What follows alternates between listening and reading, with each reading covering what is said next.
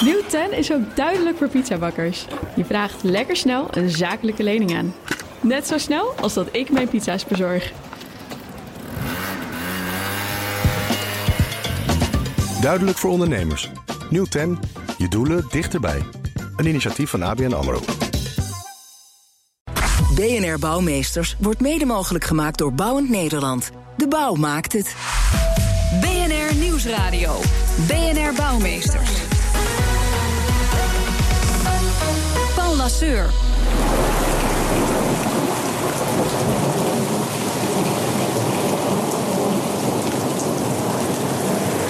veel storm met meer en meer regen. Het klimaat verandert en daar moeten we onze bebouwde omgeving op aanpassen. Hoe houden we de straten en pleinen droog, ook in de toekomst? Hartelijk welkom bij BNR Bouwmeesters voor de bedenkers, bouwers en bewoners. Met als gast vandaag eh, Tim van Hattem. Hij leidt het onderzoeksprogramma Klimaat van de Wageningen Universiteit. En Edward Stichter, hij is directeur beleid gezonde en veilige leefomgeving bij Vereniging Nederlandse Gemeenten. Hartelijk welkom beiden. Ja, eh, klimaatbestendig bouwen, daar gaan we het over hebben. Maar wanneer bouw je eigenlijk klimaatbestendig? Dat vraag ik maar even aan, aan Tim. Uh, nou, dat is een hele goede vraag. Uh, het is, we krijgen steeds meer te maken met, met extreem weer. We krijgen steeds meer te maken met extreme, extreme buien. En daar moet de bouw op inspelen. Want ehm, ja, als we daar niet rekening mee houden in de toekomst... dan, dan zullen we vaker te maken krijgen met wateroverlast. En daarvoor is het heel belangrijk dat eigenlijk op elk moment dat ergens de schop de grond ingaat, dat je rekening houdt en uh, toekomstbestendig gaat bouwen. En dus uh, anticipeert op uh, nou, de verwachtingen van de toekomst. Ja, en is dat achter, achter de gevels en onder de daken? Of komt het ook, ook zichtbaar? Kunnen we ook zien straks dat klimaatbestendig is, is gebouwd? Gaat het uiterlijk ook veranderen van onze omgeving? Nou, absoluut. Wij, wij pleiten eigenlijk heel erg voor een meer natuurlijke inrichting van onze steden. Dus meer groen in, in, steden. Uh, groen op daken, groen in tuinen, uh, groen in de openbare ruimte. Waardoor eigenlijk dat water uh, op, op een natuurlijke manier in de bodem kan zakken. En nou ja, vooral wanneer we te maken hebben met die hele extreme buien, is dat, is dat, zal dat nog steeds niet genoeg zijn. Dus zullen we ook moeten, moeten kijken naar grote wa waterbergingsgebieden. Uh, waterpleinen, allemaal oplossingen die bijdragen om eigenlijk ervoor te zorgen dat al die hele grote hoeveelheden regen opgevangen worden en, uh, en uh, ja, op een langzame manier afgevoerd kunnen worden um, als dat nodig is. Ja, Edward Stichter, eh, dat is dus echt een zaak voor, uh, voor de collectiviteit om dat te gaan organiseren. Nou ja, in ieder geval een zaak waar uh, heel veel partners en partijen een rol in hebben. Dus bouwers, degene die de gebouwen mm. neerzetten, en die zullen daar rekening mee moeten gaan houden. Maar ook de overheden, gemeenten, waterschappen, provincies, Rijksoverheid zullen rekening moeten houden dat klimaat sowieso verandert. En welke maatregelen we ook nu nemen rondom energiebesparing, duurzame energie, het klimaat gaat veranderen. En daar zullen we ons op moeten gaan voorbereiden. Ja, maar nou worden ook al allerlei duurzame maatregelen genomen hè, om te zorgen dat het klimaat eh, zo min mogelijk eh, verandert. Of, of niet al te snel al gaat eh, veranderen. klimaatneutraal bouwen, dat, dat kennen we natuurlijk al. Uh, is dat op zich niet, niet genoeg? Is het onontkoombaar dat het klimaat zozeer verandert dat we ook uh, te maken krijgen met, uh, met bijvoorbeeld die hevige regenval? Ja, dat, als we Parijs serieus nemen, en we nemen de afspraak in Parijs om klimaatverandering tegen te gaan serieus. En, en we nemen alle mogelijke maatregelen. Dan weten we nu al dat het klimaat de komende jaren gaat veranderen. als we even terugkijken, dan zien we zelfs de afgelopen jaren al. dat de buien die zijn gevallen eigenlijk veel intenser zijn dan dat het KNMI een aantal jaren geleden heeft voorspeld. Afgelopen vrijdag, ik denk dat veel mensen zich dat nog wel kunnen herinneren. Ik wel, toen ik op de fiets zat in ieder geval. uh, ja, is er in heel veel delen van Nederland is in 24 uur uh, evenveel regen gevallen als normaal in een maand. Uh, en dat begint steeds extremer te worden. En dat soort hoogstbuien gaan we meer zien. En dat, dat soort hoogstbuien gaan we steeds meer zien. En daar zullen we ons op moeten gaan voorbereiden. Ondanks alle maatregelen die we de komende jaren gaan nemen om te voorkomen dat het klimaat gaat veranderen. Ja, en daar zijn jullie duidelijk over eens. Ik zie Tim van Hattem ook instemmend knikken. dat we heel veel van dit soort hoogstbuien uh, kunnen verwachten de komende, de komende jaren. Nou zijn er meerdere manieren om regenwater op te vangen. Wat te denken van een regenton. Hè? Dat is op zich een, een oude klassieker. Maar er is ook een moderne variant. Dat is de slimme regenton. Die is ontwikkeld door Bas Sala van Studio Sala. En die is op afstand online bestuurbaar. En zo kunnen meerdere mensen bij extreme regenval tegelijk regenwater opvangen. En dan kun je overstroming van bijvoorbeeld putten en riolen helpen voorkomen. Die is gekoppeld aan uh, weersvoorspelling. En als die ziet dat er een uh, hele zware bui komt en het riool uh, het niet aan kan, dan loopt hij van tevoren leeg. Dus voor de bui komt. En dan zorgt hij ervoor dat hij buffercapaciteit heeft. We hebben eigenlijk gewoon een digitale kraan gemaakt. Ja. Dus eigenlijk is het niet heel ingewikkeld. Het is, nou, het is wel ingewikkeld maar om te maken. Maar ja. eigenlijk, we willen eigenlijk een klassieke kraan maken, maar dan digitaal. In hoeverre wordt het nu ook al toegepast? nou, we zijn drie pilots aan het doen. In Schiedam, Rotterdam en in Amsterdam. En uh, daar staan allemaal tonnen, soms in de publieke ruimte hier in Rotterdam. En dat doen we met de gemeente het Hoogheemraadschap Schieland en Krimpenerwaard. In Amsterdam werken we samen met uh, Waternet, waarbij we uh, de discussie rond privacy bijvoorbeeld voeren. En in de gemeente Schiedam en Hoogheemraadschap Delftland werken we samen met bewoners in de achtertuin. Waar ze bij bewoners in de achtertuin staan, doen we samen met de bewoners doen we testen en proberen en dat product verder te ontwikkelen. Ja, moet even nog demonstreren voor mij? Ja, even mijn telefoon en dan open ik de app. Ja. En, um, je bent nu in de app, dan druk je op open op je telefoon. Ja. Dan gaat hij lopen. En dat kan je dus ook gewoon als je op werk zit. Hè? Als je in de goede app zit, kun je zeggen... je krijgt een signaal, uh, nu leeg die handel... en dan kan het 30, eh, 40 kilometer verderop kan dat. Ja, dat kan van over heel de wereld. Dus uh, je hebt wel een eigen code, toegangscode... dat je niet de ton van de buren openzet. Dat is natuurlijk wel belangrijk. Maar ja, dat kan. Dat is dus een slimme oplossing voor de toenemende regen. En ook de intensiteit van de regen, de heftigheid eh, van die buien. Nou, deze ton die kan ook het bewustzijn bij mensen helpen vergroten. En daarover uh, hoor je straks meer. Um, ja, heren, een andere optie om, om regen op te vangen, die misschien niet zo innovatief is, maar zeker zo effectief, is gewoon meer groen aanleggen. Tim van Hattem had het er net al over. Als je groen aanlegt in de stad, helpt dat ook om, om dat water uh, ja, een, een, een weg te bieden. Zijn er steden in Nederland die daarin al voorop lopen, die duidelijk een vergroeningsbeleid voeren om, om die regen een beetje de baas te kunnen? Ja, er zijn, uh, er zijn een aantal steden die zijn daar uh, volop mee bezig. Uh, sowieso is er ook heel veel aandacht voor in, in heel veel Europese steden om, om dat beleid meer te gaan voeren. Ja, wat is de groenste anti-regenstad? Mm, dat vind ik moeilijk te zeggen, maar ik weet wel dat in ieder geval de Arnhem heel goed bezig is. Mm. Die hebben echt een beleid om, om hun stad meer te vergroenen. Het is eigenlijk al een groene stad. En desondanks hebben ze in, in juli 2014 een enorme regenbui op hun dag gehad waar in een hele korte tijd 120 mm neerslag viel. Uh, waardoor er echt miljoenen euro's aan schade is opgetreden. Hm. En uh, Arnhem is echt aan het, aan het kijken van hoe kunnen we ze nog groen nog effectiever inzetten. Want, ja, was dat een wake-up call? Want, want ze waren al bezig, zeg je, met, met vergroenen. Ja, ze waren bezig en, en, en, en, het is ook al een groene stad. Maar wat je ziet is eigenlijk dat dat, dat groen uh, dat zit in grote parken. En uh, nou, sommige stukken zijn heel groen. Maar er zijn ook echt hele, hele grote stukken van de stad die echt heel erg verhard zijn. En dat is wat je eigenlijk in heel veel, uh, veel steden ziet. dat heel veel steden en wijken gewoon voor 80% uit verharding bestaan. En als gewoon een betonnen oppervlak. Gewoon een betonnen oppervlak. grote, Asfalt. grote geasfalteerde pleinen. En uh, nou ja, als daar regen valt, dan. Uh, dan moet alles door hetzelfde putje. Ja, precies. Ja, en, dat, uh, en dat gaat niet werken. Dus dan, dan moet er een oplossing voor gezocht worden. En, er, en er is één mooi voorbeeld waar een, een wijk die boven, eigenlijk bovenop een bult in Arnhem ligt. Um, die eigenlijk heel erg versteend is. Um, nou, en al dat regen wat daar valt, die komt uh, beneden aan de bult, uh, uh, gaat die voor wateroverlast zorgen. En nou is, nou is de gemeente Arnhem aan het kijken van, nou, en met bewoners aan het praten van hoe kunnen we dit, deze hele wijk vergroenen. Ja. Edward Stichter van de Vereniging Nederlandse Gemeenten. Zijn er ook gemeenten die daarin ook al nog een beetje achterlopen, die duidelijk nog een stap moeten zetten om, om iets te doen om, om meer te vergroenen? Nou ja, er zijn 388 gemeenten in dit land. En die zijn in meer of mindere mate hiermee bezig. Uh, wat, wat altijd helpt is op zijn tijd een rampen. Ik, bedoel, ik kom, uh, heb ooit gewerkt bij uh, een club wat met de Rijkswaterstaat heeft gewerkt. Dat was het adagium, geef ons heden ons dagelijks brood en om de zeven jaar watersnood. Dus soms heb je een wake-up call nodig om zaken geagendeerd te krijgen. Ja. maar gelukkig zien wij dat dat steeds minder nodig is. dat steeds meer gemeenten dit zelf actief oppakken. Uh, maar de aanpak. Maar goed, Arnhem loopt voorop. Er zullen ook steden zijn die, eh, die nog duidelijk uh, een e-, extra stappen nou moeten ja, zetten. Wat je ziet, het is, het is ook niet één aanpak die voor heel Nederland werkt. Uh, afhankelijk van hoeveel groen of mhm. hoeveel uh, asfaltstraten je als stad hebt. Maar ook of je op het zand ligt of op de klei of in het veen.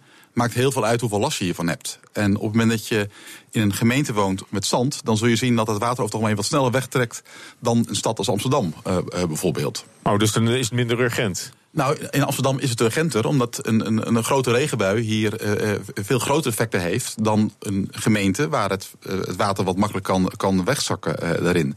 Dus je ziet dus dat gemeenten waar die problematiek het grootst is, nou daar is het inmiddels al op de agenda komen te staan. Hè. Amsterdam heeft een traject gehad om Amsterdam Rainproof bijvoorbeeld. Mhm. Nou, dat komt met andere innovatieve oplossingen. Ook Rotterdam is heel druk bezig met. Ook met die regentonnen die we net. Met, met de regentonnen, maar ook in subsidieregelingen richting bewoners. Dus als zij hun daken gaan vergroenen of als ze een regenton gaan aanpassen. Nou, daar is de gemeente Rotterdam heel daken vergroenen echt letterlijk gewoon gras op je dak laten, laten groeien. Ja, want de, de opgave die is, is om, om uh, het water ook gewoon vast te houden.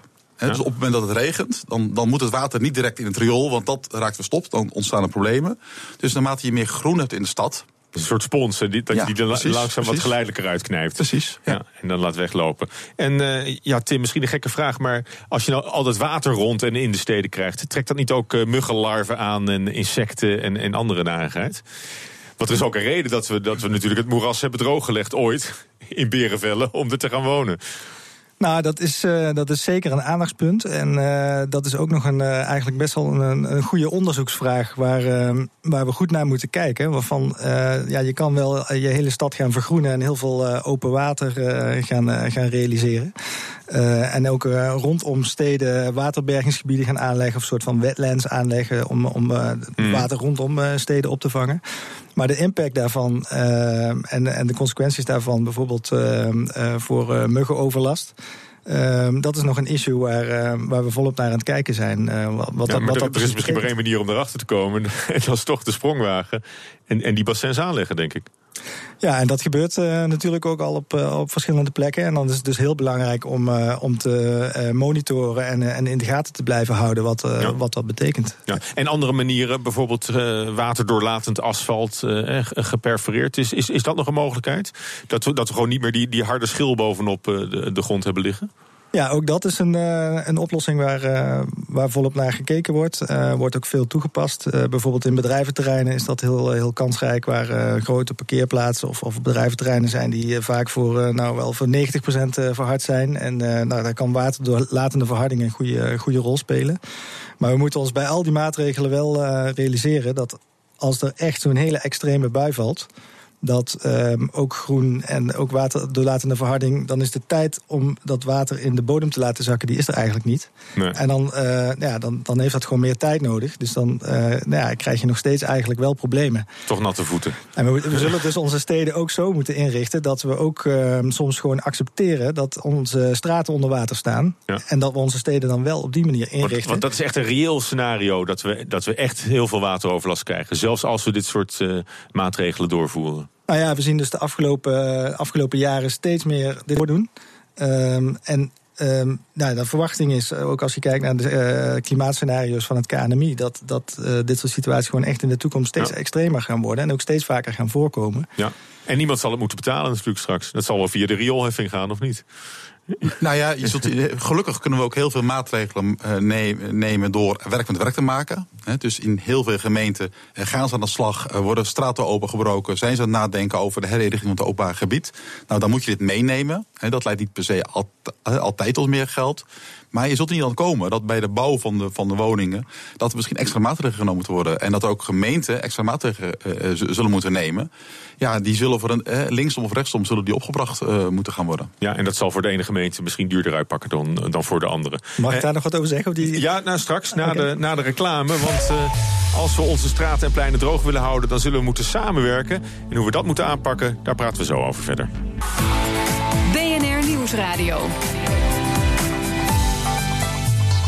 Bouwmeesters.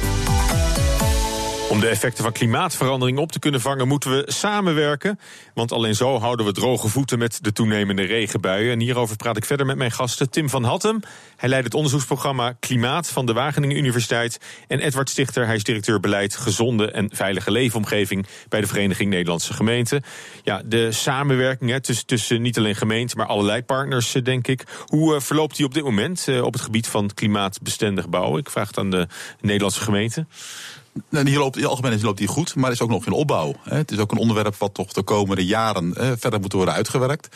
Eh, maar een vraagstuk als van hoe maken we onze steden en dorpen klimaatbestendig... En dat kun je alleen maar uh, oppakken, aanpakken als je dat samen doet met andere partijen. En gelukkig zien we dat in de praktijk dat veel gemeenten, ook vaak in samenwerking uh, onderling, maar met de waterschappen, met marktpartijen, met bouwpartijen, die dat oppakken zijn. Want ja, maar, geen en, en, waar, waar bestaat die samenwerking? Nou, dat, die samenwerking bestaat op lokaal niveau. Dat ziet dat je dat gemeente initiatief nemen om samen met Doe het zelfzaken, tuincentra, campagnes te starten. Bijvoorbeeld haal stenen uit uw tuin om het groener te maken. Vaak, nou, daarin zie je op lokaal niveau dat het samen, samen loopt. Maar op landelijk niveau zijn we ook samen met de waterschappen. Maar dus ook echt met eigen huis- en tuinprogramma's? Ja, ja, ja, adverteren, adverteren jullie ook met deze, met deze plannen, of niet?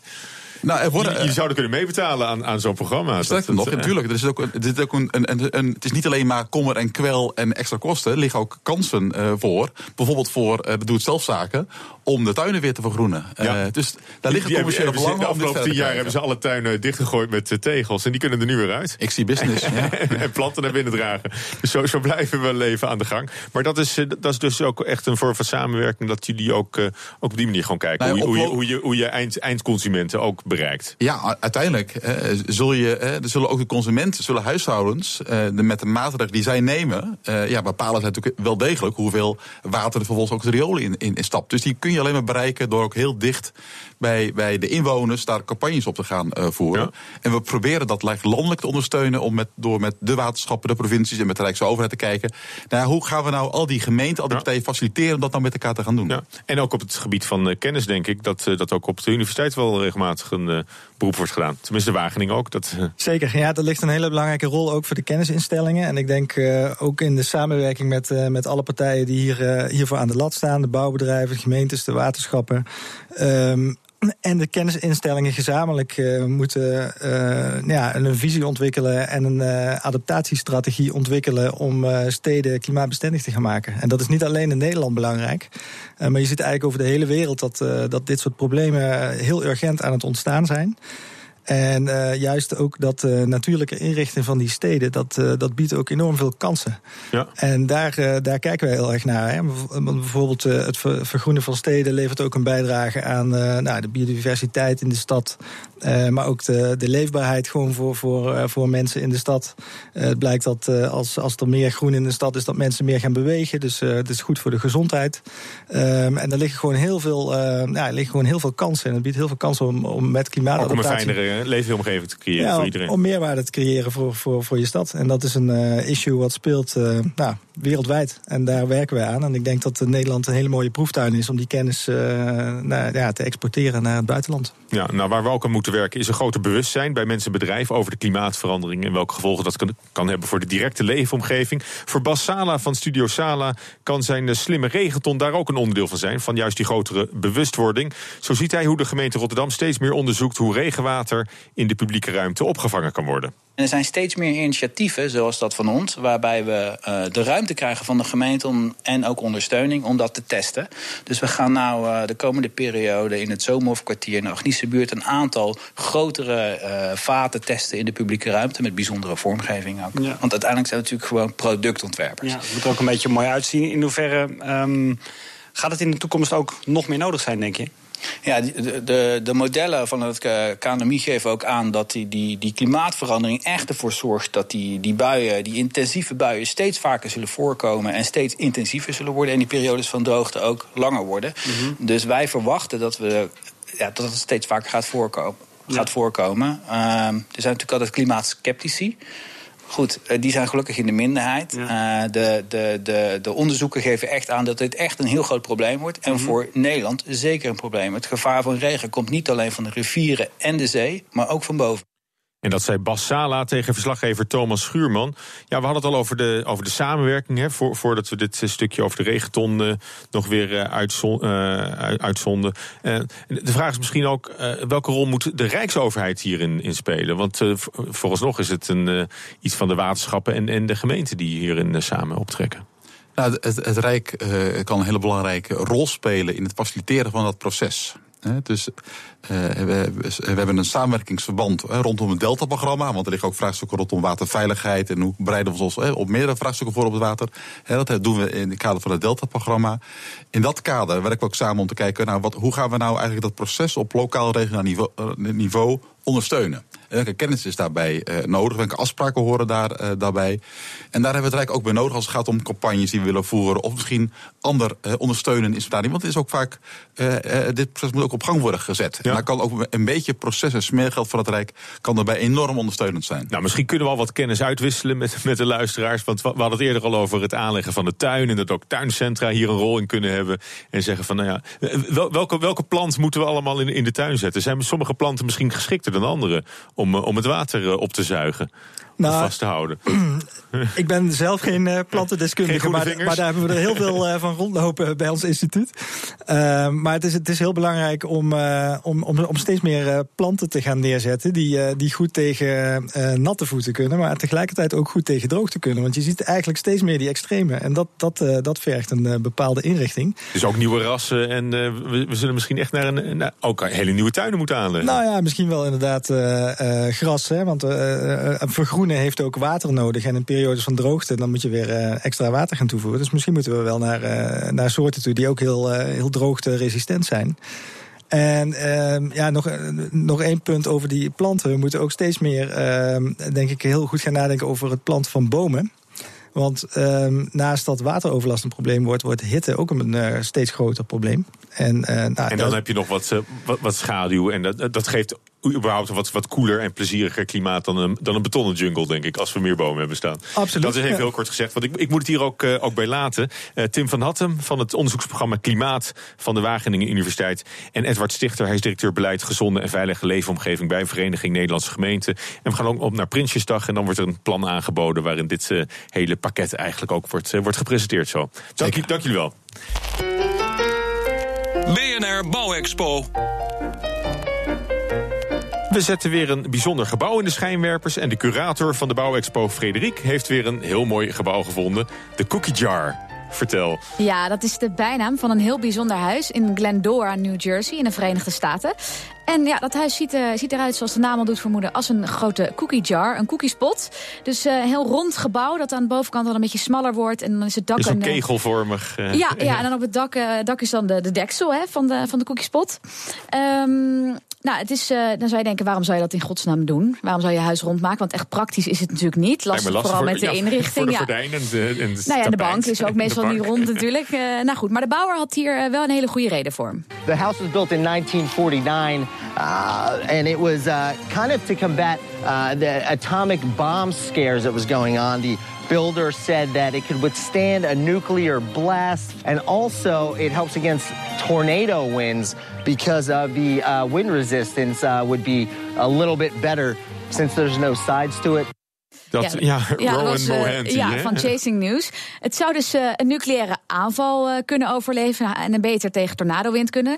Wel klimaatbestendig, zullen we maar zeggen dan. Ja. Maar of het echt die tornado gaat tegen, die atoombom gaat overleven, is natuurlijk wel een beetje betwijfelend. Maar goed, het heeft wel een bijzonder huis opgeleverd. Ja, er wonen ook mensen. Hè? Zeker. Dit jaar stond het er zelfs nog te koop.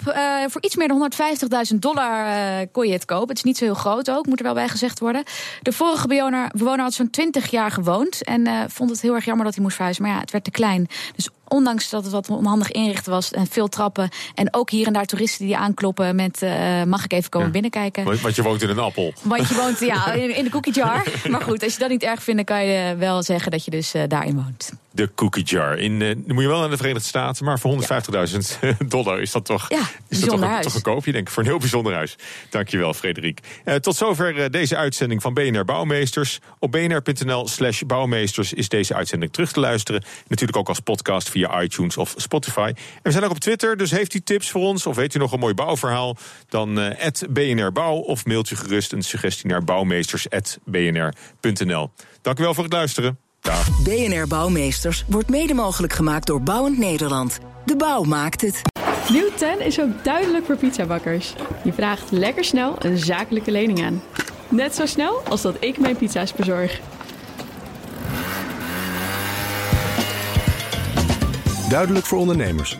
Nieuw 10, je doelen dichterbij. Een initiatief van ABN AMRO.